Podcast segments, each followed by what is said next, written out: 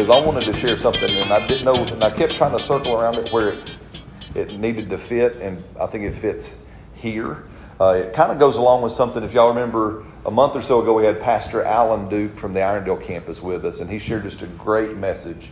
If you haven't uh, listened to it, go back on the podcast and listen to Pastor Allen's message as well. But he brought something light, and the Lord spoke to me on it, and I thought I would get it out one way, and it just never seemed to be the right thing to do until now. It's in 1 Timothy chapter 4, and it goes right along with what you're saying, Kevin. How do we do this? How do we unleash the great man that is on the inside of us?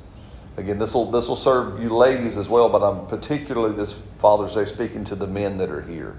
How do you unlock the greatness that God has put on the inside of you? And I love what you said, Kevin. Remember, and greatness doesn't just mean some great achievement or action you're going to do. I think, again, what does it mean to be a great man? A, be a man. does that make sense? Yeah. Own your manhood. I'm here to tell you it's okay that you're aggressive. Aggression is okay because you can channel it in a positive direction. Right? Hunger, drive, aggression, the desire to conquer, the desire to build, the desire to do great adventures, the desire for exploits. Those things are okay. Right? So so it's okay to be aggressive, right? it's okay to be masculine. It's okay to be rough and rugged and strong, right? It, it's, it's okay. It's, it's okay to, uh, all these things, I mean, to bristle up, to bow up, to strut, to crow, right? Other analogies we can throw out there, to roar, right? To growl. You know, it's okay. Amen. These things, you were made a man. So, what does it mean to be a great man? You own your stuff. Something I learned from Stephen Mansfield a real man owns his field. And the first field you have to own is manhood itself. Amen. So, so don't be afraid of being thought of as toxic. Mm-hmm. It's actually not. Right. It's actually, we need more manhood in, in the world. Next, again, what does it mean? It means be the husband if you're if you're married. Be the husband that your wife desires and needs you to be own that position, right? If you're single, right? Because I got three of you in here that are single, and you want to be married, go ahead and be that husband before she shows up. Don't wait until a day. A, a, a, mystic, a mystic, magical day called your wedding will not make you a husband. Right? It, it starts with the desire to be one before you get there. Right? Same thing if you're a dad, if you're a father, be a father. Right? Here's one that again is be a friend. Mm-hmm. Right? Be a good friend. Like Kevin said, a friend that calls out greatness. Mm-hmm. A friend that smacks you upside the back of the head when you're not walking in your greatness. And says things like, What's the matter with you?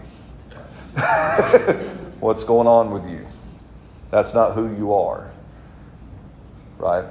A good friend inspires you, and a good friend, you hear me say, a good friend knows the song of your heart so that they can sing it back to you when you forget the words. Right? So don't be afraid to sing people's songs back to them. Right? And then you can own whatever it is you put your hand to in a dedication of work. Right? Because all work is good work.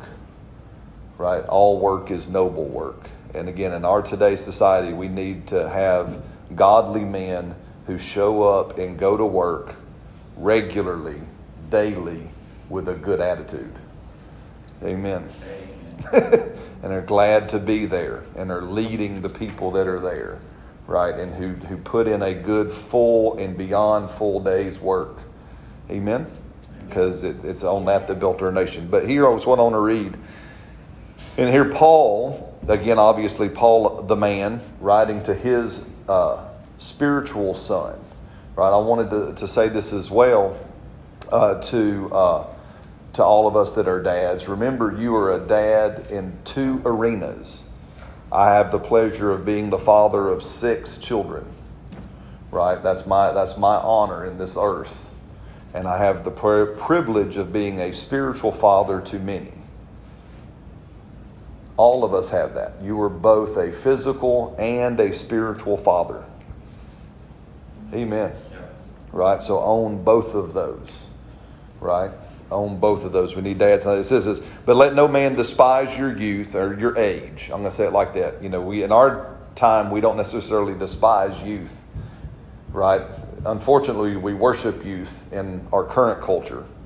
So we could say it like this Don't let no one despise your age, no matter how old that is. Whether you feel like, well, I'm too young and nobody will listen to me, or whether you think I'm too old and my time is past. Let no one despise your age, but be an example to the believers in word, in conduct, in love, in spirit, in faith, and in purity. Know, these are the hallmarks of good men. It's not over till it's over, isn't it, baby? That's right. Good.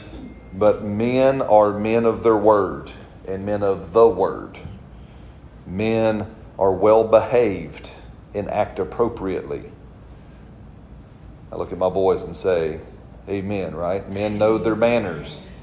Men know how to behave themselves and in what arrangement, right? Amen. We know how to love. We are men of spirit. Again, I love that both of the Holy Spirit, but guys, be a man of spirit. Show some passion. Be passionate. Yes, please. Amen. About something. Yes. For the love of Jesus. Yes. Find something and love it. Yes. Find something and love it enough to get good at it. You know, Tony and I last night were walking, watching this guy, one of my Tim Wells, right? We were watching this video of him, and he's kind of walk, walking through and he's doing a, a good job of being falsely humble, you know. And uh, as he's walking through this video that's full of all these dead critters hanging up all over the wall, and and he goes, "Well, this is just a few. That's not much. It's just you know." And I'm like, "Going, dude, like there's not a square inch of your wall that doesn't have something dead on it, right?" I mean, and he's there and he's walking around. But I remember walking away afterwards and thinking, you know, there's a guy that loves something and just decided to get good at it Find something to love in this life and just get good at it. Amen. Love it enough to get good at it. And then in faith, right? We are men of faith and believing, and we are men of, I love this purity. But this is, how do you do this? And this is the part I've been wanting to share for some days. Paul says, here, here it is. Here's the do's. He says, give attention to some things. Pay attention to, it says, reading. That's why I gave you a book today. Yes. yes. Amen. That's why, you know, for you, I appreciate Tony. For years past, Father's Day, traditionally at Life of Faith has been I buy you a full moon gift card. Yeah. Amen. I've done that for I forget how many years in a row, which is nothing wrong with that. It's annoying. It, it's, it's annoying. Tony says it's annoying right there. You know, but I bought that. But I read this, I thought, you know, no, we men, listen to me. We need to develop a hunger and a passion to read. Yep. I know Paul here is specifically saying the Bible, and I agree. Right? We need to have a hunger and a passion to read God's Word. But, guys, be, become a reader. Right? That is one of the main ways you grow. Become a reader. Right? So, give attention to reading. I love this. Give attention to exhortation. Now, that's a word that gets a, a little bit less attention than it should in the New Testament. The word exhortation in the New Testament does mean to go, Yay, good job, Michael. That's exhortation, a pat on the back. But actually, the word exhortation is a root or a, a root off of the word called paraclete, which is the word we know for the Holy Spirit. And it means the action of coming alongside and helping people. It's the verb form of coming alongside to help. Give attention to the opportunities that will come to you to come alongside people and help them. Help them in their spiritual walk. As Kevin said, help them by calling out the greatness in them. Shoot, just help them. Just come alongside and help them do something. Amen. But it's give attention to developing the habit of coming alongside and helping people. Then finally it says give attention to doctrine. Right? Not finally, it says give attention to doctrine. That's just good old sound teaching. Give attention to good Bible teaching. Gentlemen, find some, some ministers that ring the bell of your heart, whether you like their style, whether you like their message, what find some good solid teaching and give attention to it. Become skilled at knowing Bible teaching. Right? And I like what Kevin said, so that you can go out and teach others, so that you can be involved in conversations. Right? When you hear people, right, uh, and they don't understand or they've had a twisted view of God or what's going on, you can step in and lovingly, gracefully, and strongly correct false teaching because there's so much of it out there. Amen? Amen. Amen. It says, Now, don't neglect the gift that was put on the inside of you. Paul said to Timothy, says, It was put onto you by prophecy with the laying on of the hands of the leaders of the church. Uh, I would probably say most of the men I know that have been here, and I don't, and with, with I just don't know your story full enough yet, so you have to tell me if this has ever happened to you. But I could say probably most of the men I know here, at some point in your life, some other spiritual person has come up and put a hand on you and put a gift on the inside of you. They've said something about you. They've prophesied something over you. Right? Don't neglect those things that have been spoken over you. Right? How do you neglect them? Either maybe they haven't happened yet, so you think, well, that might not be true. Or again, life happens and it, we get distracted, life gets busy. Don't neglect the gift that has been placed on you. And then Paul says, and meditate on all these things. Meditation is constantly and consistently over and over again thinking of it, like Kevin said, how he was thinking about this message today. You were meditating on your message. And Kevin, that's a great way to study. So then when you step up, you can just say what the Spirit leads you to say. You're meditating on it. But you meditate on what you've been reading, right? You meditate on opportunities to help people. You think about it. How could I help somebody? Play scenarios over in your mind. What would that look like? I meditate on doctrine. I meditate and think about the gift of God on the inside of me. What will it look like when I step into this thing that has been prophesied over me? Right? Meditate on these. And this is what happens, Paul says. And as you meditate on these things and give yourself entirely, wholly, completely, utterly to them, it says, then your progress will be evident to all men. How do we unlock the man that's on the inside of us? Through these things right here. Amen? Amen. Amen. Amen. Amen. Amen. Amen. Amen. Hallelujah. Well, Father, I just come to you in Jesus' name, and I speak over these men that are present today. I speak over every man that is watching, listening, hearing, wherever it is, whether it's live here in person, whether it's over Facebook, whether it's over the podcast as it goes out. And just with what Kevin says, I echo what he said. I call out the greatness that's on the inside of them. Amen. And I declare in the name of Jesus no more small thinking. No more small thinking about yourself. No more small thinking about your potential. No more small thinking about your influence or your life. I, I declare over you an increase of your thoughts, an increase in the territory of your influence, an increase of anointing, an increase of God's supernatural ability flowing and operating on the inside of you in Jesus' name. In Jesus' name. In Jesus' name. Father, thank you for strong men. Thank you for great men. Thank you for manly men. Thank you for masculine men. In Jesus' name. Amen. Amen. Amen. Praise God. Hallelujah. Well, Very cool. Again, just just want to share this. Remember, I mean, one of the, one of the greatest things we can do as a church, both corporately and individually, is empower men.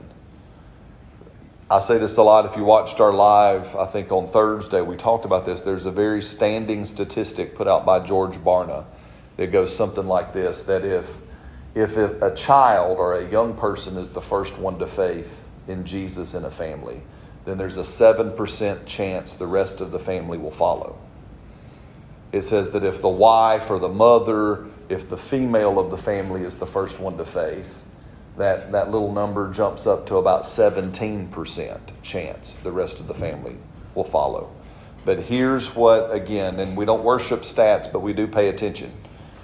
But according to what Barna and them have studied over about three or four decades, but if the man, the husband, the father, if he's the first one to faith, it is a 95 to 97% chance that the rest of the family will follow.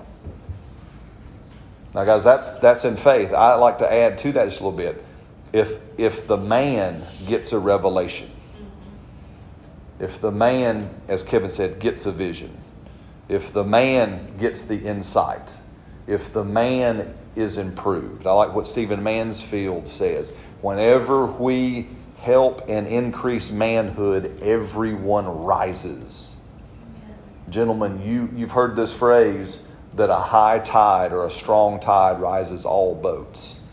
You are the tide. Right? If you will let God rise you and you will rise yourself, then everyone who floats on you will rise. Everyone under your pull and your influence will increase. When the man gets better, everyone gets better. And I don't think you women mind me saying that. Amen. This is not, and I think you would agree, no woman thinks that's puts you down, right? No. And it's time, and I know what we do, but it's also time to quit apologizing that I'm trying to improve men. Because if I can improve a man, I improve everyone connected to that man. So today and this week, go find a man and make him better. Go find a man and say something to him, improve him, increase him, call him out, because when you make him better, you make everyone connected to him better. Amen?